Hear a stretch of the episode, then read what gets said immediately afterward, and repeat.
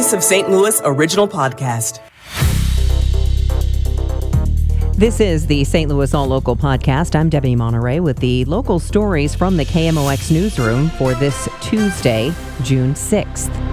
Two lifelines did not come through for a man on Missouri's death row. It's looking like Michael Tisius will die by lethal injection after 6 p.m. tonight, after both the U.S. Supreme Court and Governor Mike Parson refused to stay his execution. His attorneys argued he should be spared because he killed two Randolph County prison guards in 2000 when he was just 19.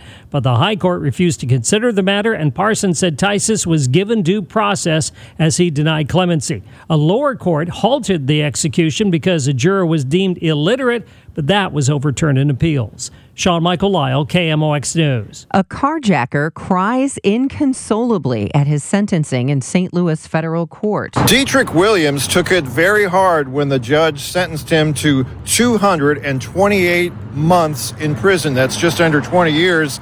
The 21 year old man who's been behind bars for a couple of years already awaiting trial started heaving sighs, sobbing into his shirt. You could hear his chains jangling as he rocked back and forth in the chair and threw his head on the defense table. Three U.S. Marshals in the courtroom got up to stand behind him just in case. He was part of a gang of car thieves, carjackers, who are believed responsible for 21 carjackings back in 2020. About a dozen people living in homeless tents around a downtown area church are being told to leave after some recent shootings in the area. This woman who asked not to give her name stays in a tent on the grounds of St. Vincent de Paul Church at 9th and Park. The man was just he was standing right across the street on Friday. By the church. Yeah, right there. And then he shot. Nobody got hurt, thankfully. A spokesperson for St. Vincent de Paul says they're asking people to no longer camp there for their own safety, but the church will continue to welcome the homeless for meals and access to drug and alcohol counseling and help finding housing services.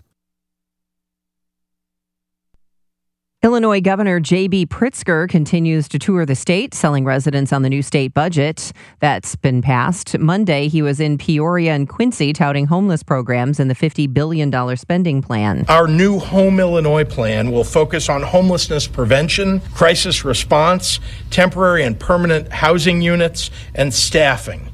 It has become customary for Governor Pritzker to tour the state after passage of major legislation highlighting the positives. A bill outlawing celebratory gunfire in Missouri awaits the governor's pen. She was struck in the neck by a bullet that was fired from three football fields away from a 9 millimeter Glock. That was 12 years ago when 11 year old Blair Lane of Independence, Missouri died on Independence Day.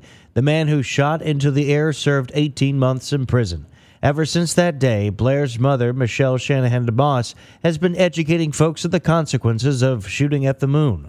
So my focus is not on focusing on the people that did this because I don't truly believe they would have been doing it if they knew there was a possibility it could have killed somebody that night. If signed by Governor Mike Parson, the law would impose a Class A misdemeanor for first offense of discharging a firearm into the air in a municipality.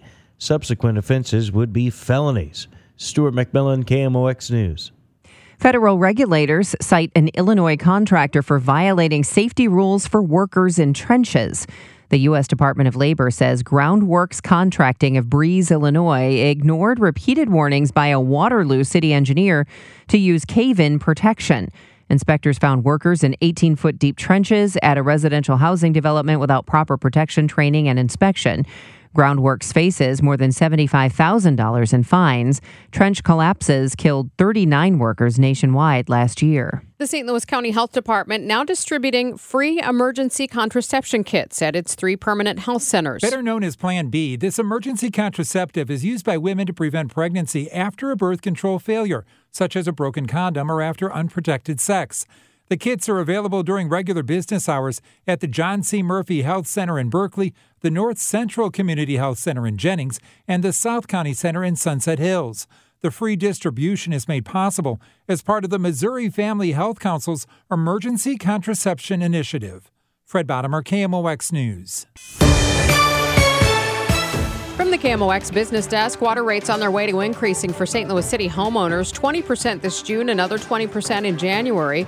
But at least one big business is already paying less than most of us. That would be Anheuser-Busch, which Public Utilities Director Kurt Skouby says the rate structure depends on the size of the account. It's a tiered rate. The more water you use, it, it drops in the unit cost, kind of like a, a um, bulk um, discount. Skouby says the water department is not paid for through the general fund or any taxpayer dollars. It's an enterprise account that has to pay its own way. And it's been 13 years since we've had a um, major investment into the um, the system with a um, rate increase, and it's um, it's it's time for one. He points to the big main break that flooded Highway 40 recently as an example of the aging infrastructure that needs to be replaced. Michael Calhoun, KMOX News.